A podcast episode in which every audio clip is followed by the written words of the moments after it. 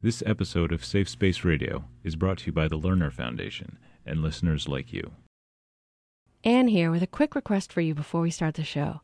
Gabe, my producer, and I are always trying to come up with ways to improve Safe Space Radio. And one thing that would really help us do that is to hear from you about what's working for you about the show and what you'd like us to try. If you could take a minute to answer a short five question survey after you've heard this show on refugee women in Maine, we would be so grateful. You can find it by visiting safespaceradio.com and clicking on the button that says survey. It won't take long and it'll help us keep pushing the show in new and exciting directions. Thank you in advance for your response and thanks for listening. This is WMPG. My name is Anne Hallward and I'm a psychiatrist in Portland, Maine. And this is Safe Space Radio, a show about the subjects we would struggle with less if we could talk about them more.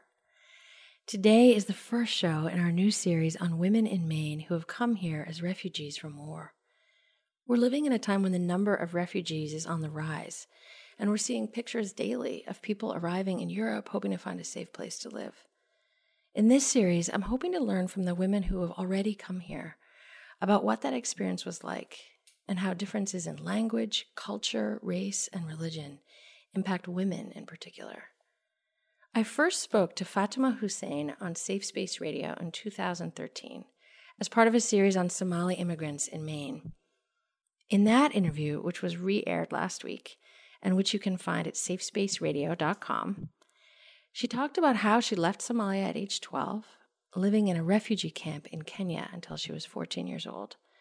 She then came to the United States, moving first to Georgia in 1993 and then to here in Maine in 2001. Fatuma is now the leader of the United Somali Women of Maine, an organization that has expanded to help immigrant women from many countries with the challenges of resettlement, like navigating the school system and getting access to employment and health care. They also work to reduce rates of domestic violence and sexual assault. Welcome back to Safe Space Radio, Fatuma. Thank you. I want to start with asking you to give me a really broad picture. When a woman arrives here in Maine for the first time, what are the big challenges that she has ahead of her to face? Right. I always compare it to a person who is placed in the middle of, you know, a huge, extremely big, big field, and you're in the middle. Where do you start? You come to Maine, and everything looks different the culture is different. The people you are going to be neighbors with, they look different. You don't have your relatives and your extended family. The food is different. It's a very fast paced culture. Um, everybody minds their own business where I come from, everybody, if you're com- going down the street, people will stop you and they'll ask you, Where you going? How's the family? You know, everybody knows everybody. You know, the whole entire village is basically raising the children, and this is a whole different thing. And so, um, I think that the cultural shock is, is the, the, the initial reaction is like, oh yeah, I am in a whole different world.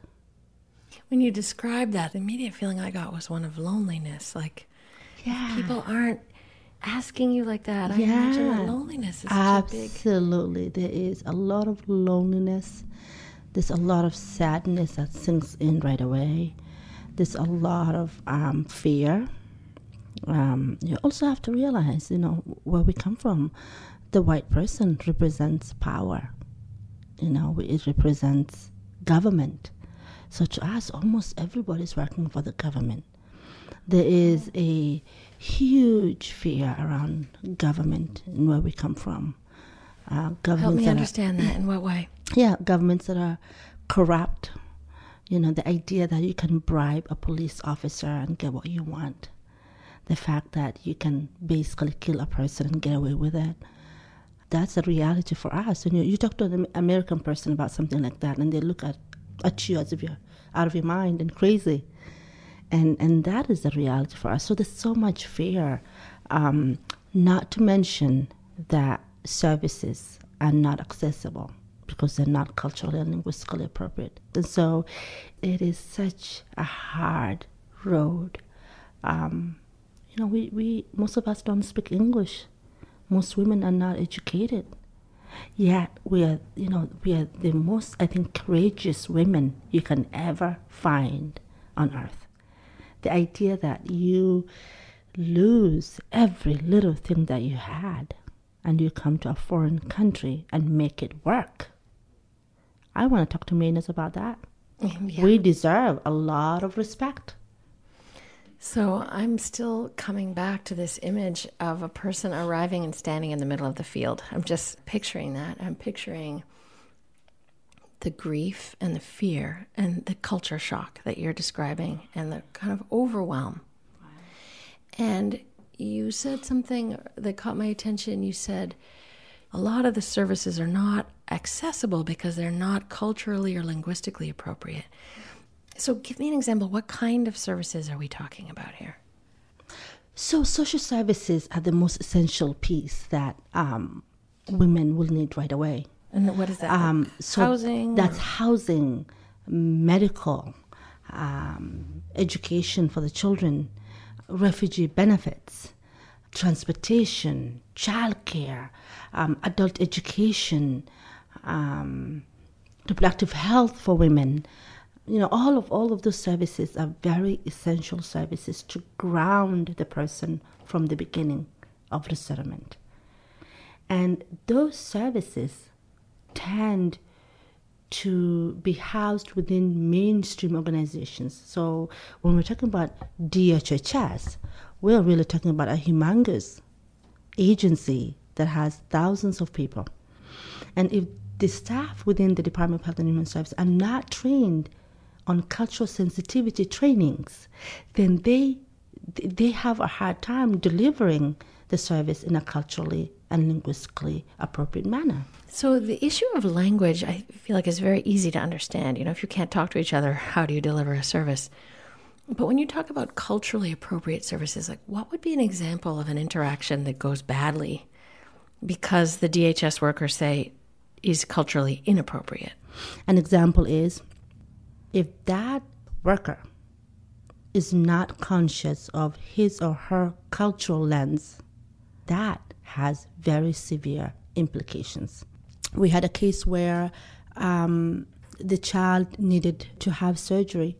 We, the refugees, have a very different view around Western medicine.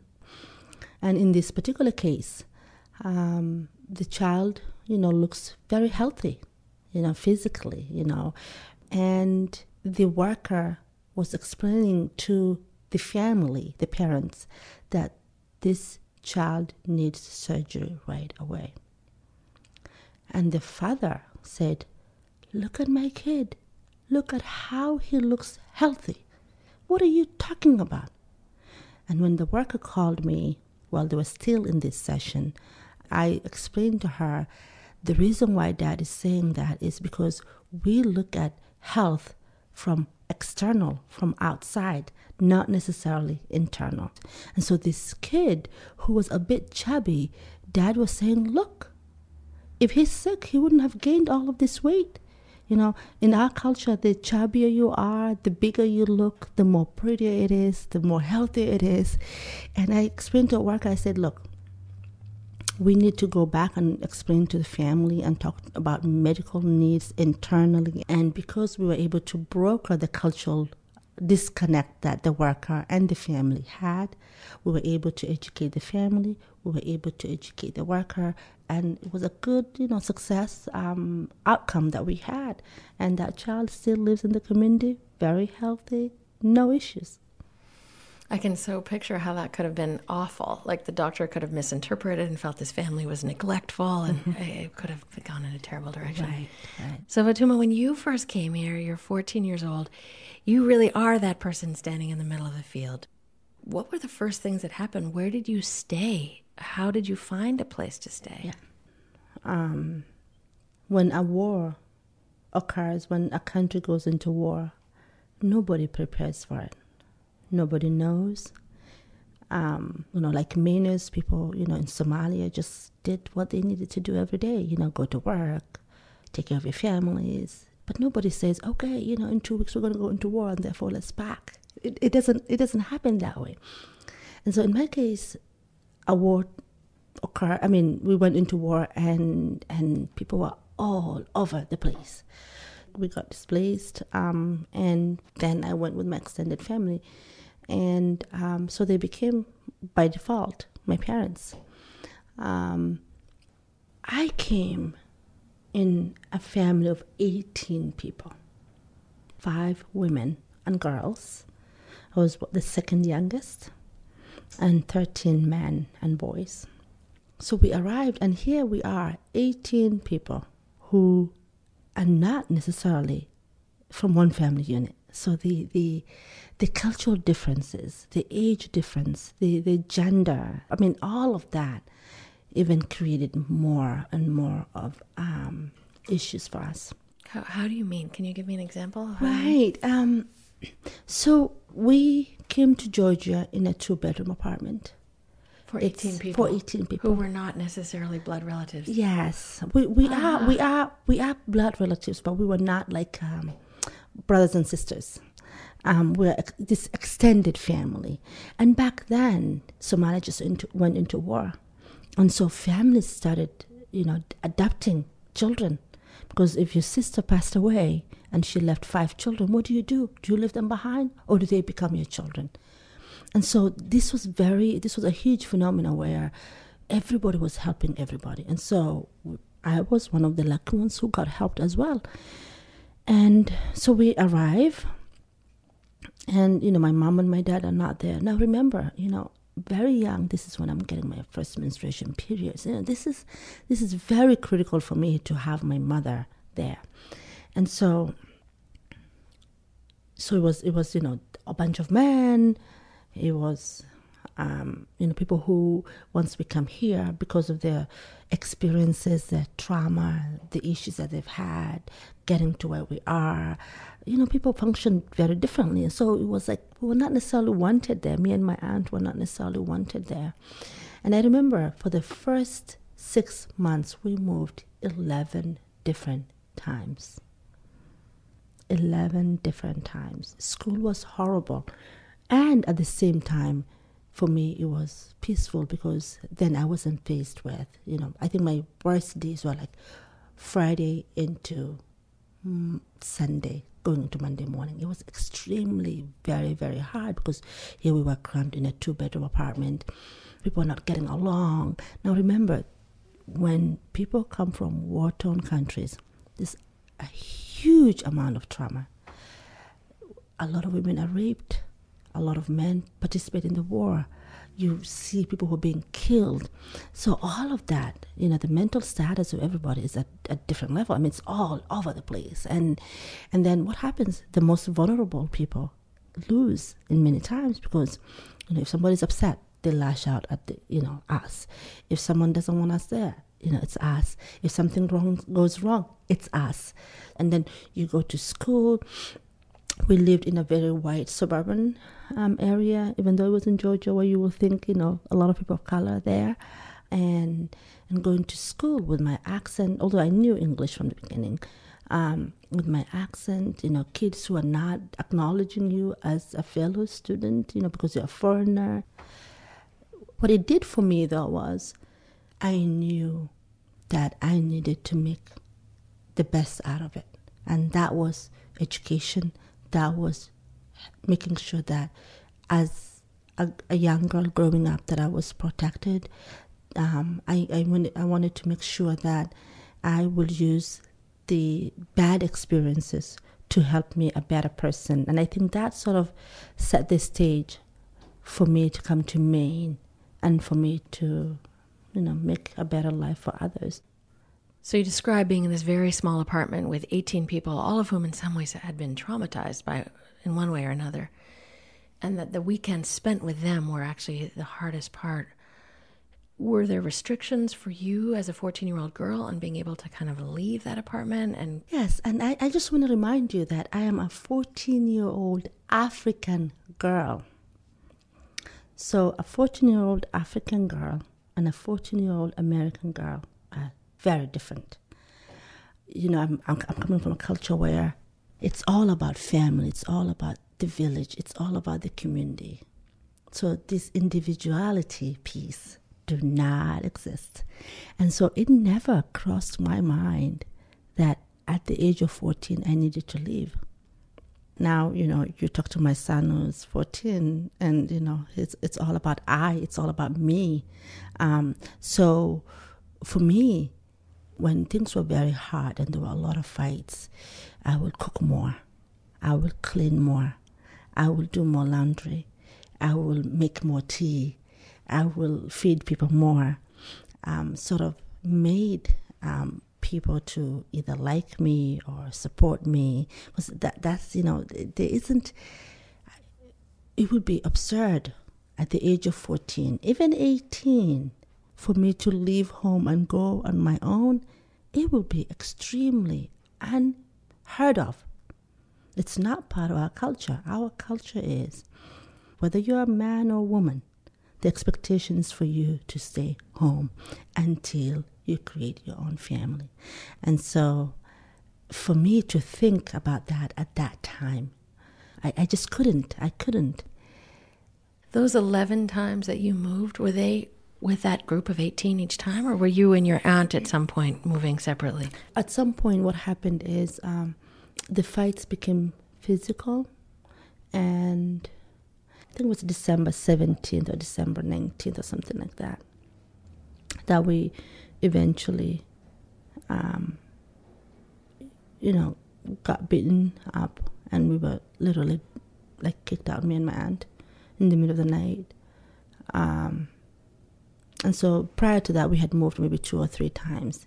And then for the next month or two, we would go to a family and they'll keep us for maybe a week or two. And then we have no place. See, all of this time, none of the people who were involved in trying to get us to a place said to us that we had options around foster care or we had options around services. We, we didn't know.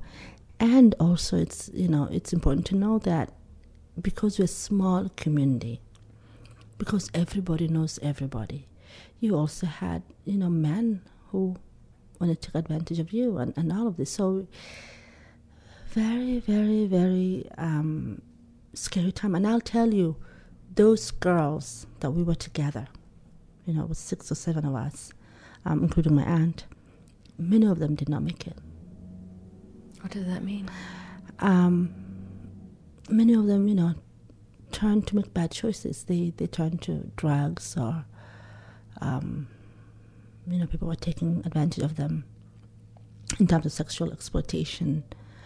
Um, because when, when you're vulnerable um, and you don't have a, a helping hand, um, then I think I think you, you fall for a lot of bad things. And um, then I look back and, and, and I, I tend to see um, some of those girls, and it's it's hard. It's very very hard. And I think again, all of this is what I think set the foundation for me to learn from my experiences and to um, to help others. So now you're here in Lewiston, Maine, running an organization that is trying to reach out to young girls. I'm imagining. So, what are you doing to help teenagers who've arrived here who might be in a similar situation, who are vulnerable, who don't have a safe place to live? we work with families right from the beginning when they when they arrive, and and we want to make sure that people are empowered. And I think I think one of the things that was hard for me was I wasn't empowered enough to understand what options I had at the time. And so we, you know, we we provide a ton of information and education so that families and young girls are able to understand what services, help, rights they have, and that they are the driver of that vision. So that's that's one one way of, of helping them.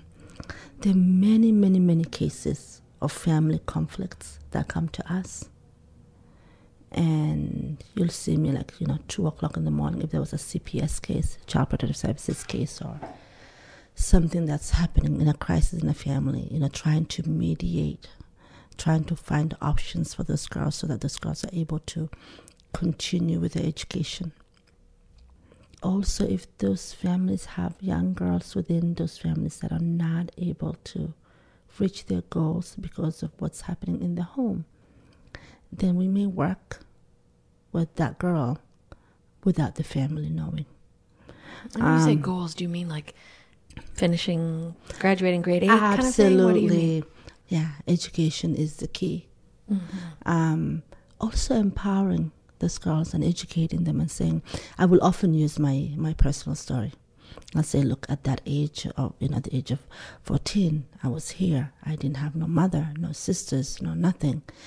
And I, I share my story with, with, without, you know, holding it back, you know, from a very sincere place because I think it it does in- inspire other girls. It does show them that yes, you can make it.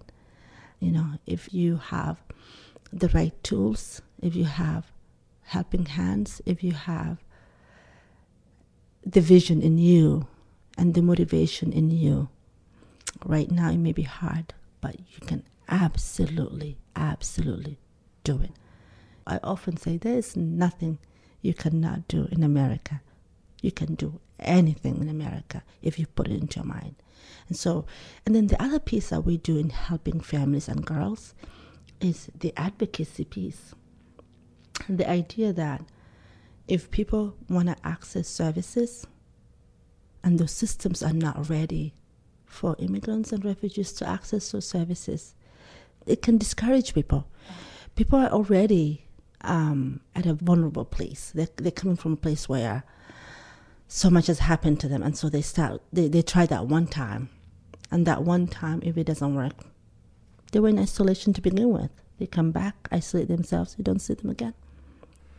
Right. I mean, it feels like as I'm listening to you, that part of what you're trying to infuse into the people you work with is like believe in yourself, don't give up. Yes, this yes. extraordinary kind of wanting people to have that drive and sense of possibility. Yeah, and and you know, I want to say to that Somali woman who has seven children, you can walk into DHHS and demand for ABC Yeah. if she qualifies for, and many of our women do qualify for. I see. So part of your role is just helping educate people It's know are to you- do it. Yeah, you can't just presume and say, "I'm going to send you a bunch of letters in the mail in English," and assume that you know what you're supposed to do. And that's where you come in as an advocate. Yeah. Yeah. And I'll tell you, as an advocate, we do it in a way that we create partnership. And we're not, you know, we don't go there and act crazy. We, we go there civilized and um, say, look, can we work together? And even offer services for the partner agents that we're working with. So, for instance, you know, we'll help you interpret, we'll do cultural broker services, we will help you train, we'll come to a staff meeting, we'll do whatever, you know. Let's work on this case. No, I can imagine that you are you are a gift to DHHS. I mean, it's it seems like a win-win situation. Absolutely. The department has been really good to us. I'm so glad to hear that. Yeah.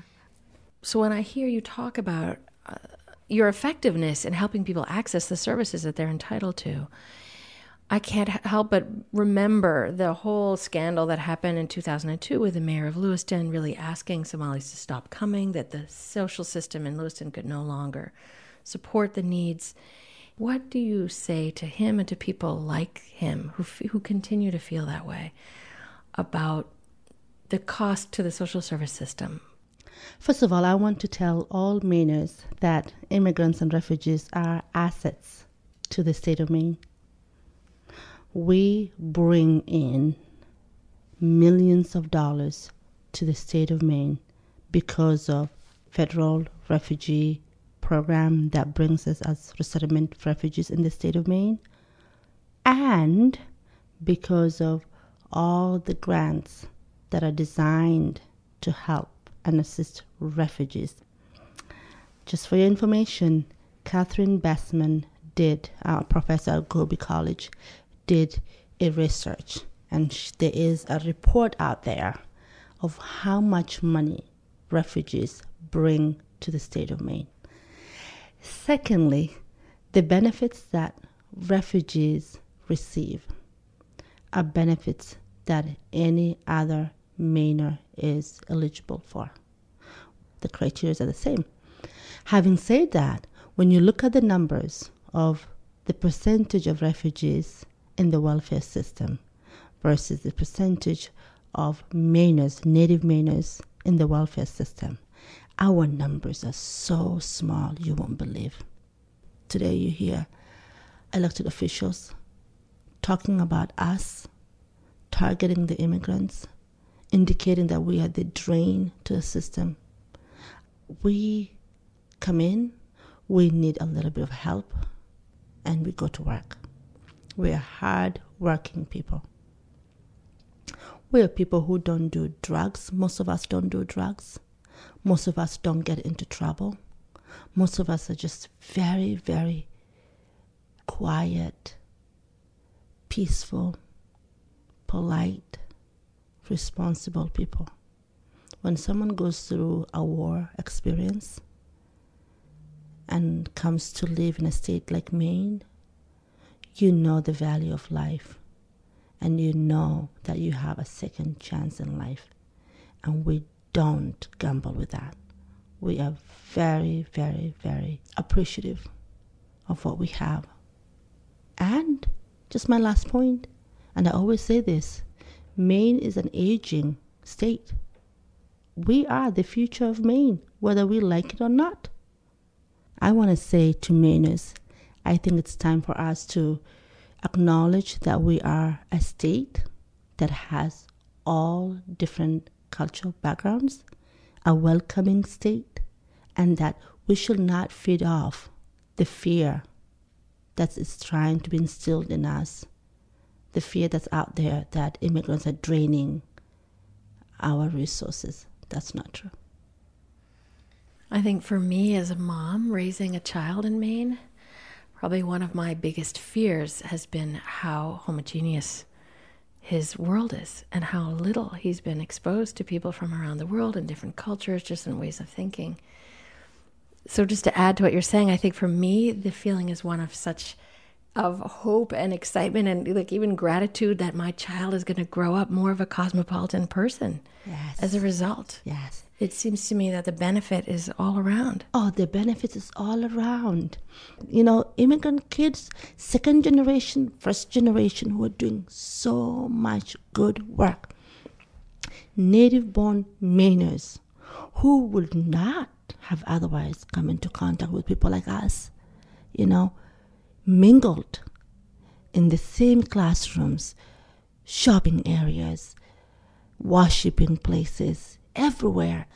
That's the vision we have for Maine. It's better preparation for life. Yeah, Because that's the in vision. the world is very interconnected at this point. Absolutely. That's the vision we have for Maine.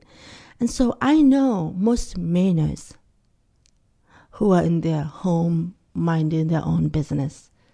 I know they don't believe in this fear that's being spilled out there based on immigrants, refugees.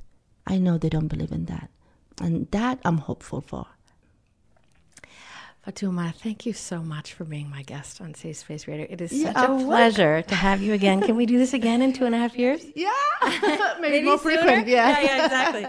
Thank you. You're welcome. If someone wants to find you and the United Somali Women of Maine, is it United Somali Women of UnitedSomaliWomenOfMaine.org? Yes, United Somali Women of UnitedSomaliWomenOfMaine.org. And we have a location in Portland and we have a location in Lewiston. If people want to find us, they can email us at info at uswofmaine dot org. Yes, USW as in United Somali Women of Maine.org. Dot org. Main spelled out. Okay, Yeah. thank you so much. You're welcome.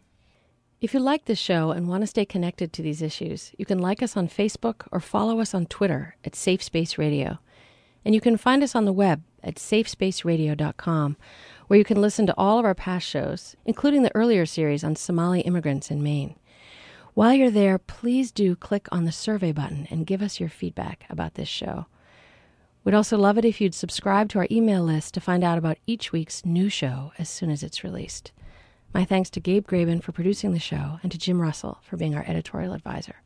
Coming up next is Speak Freely.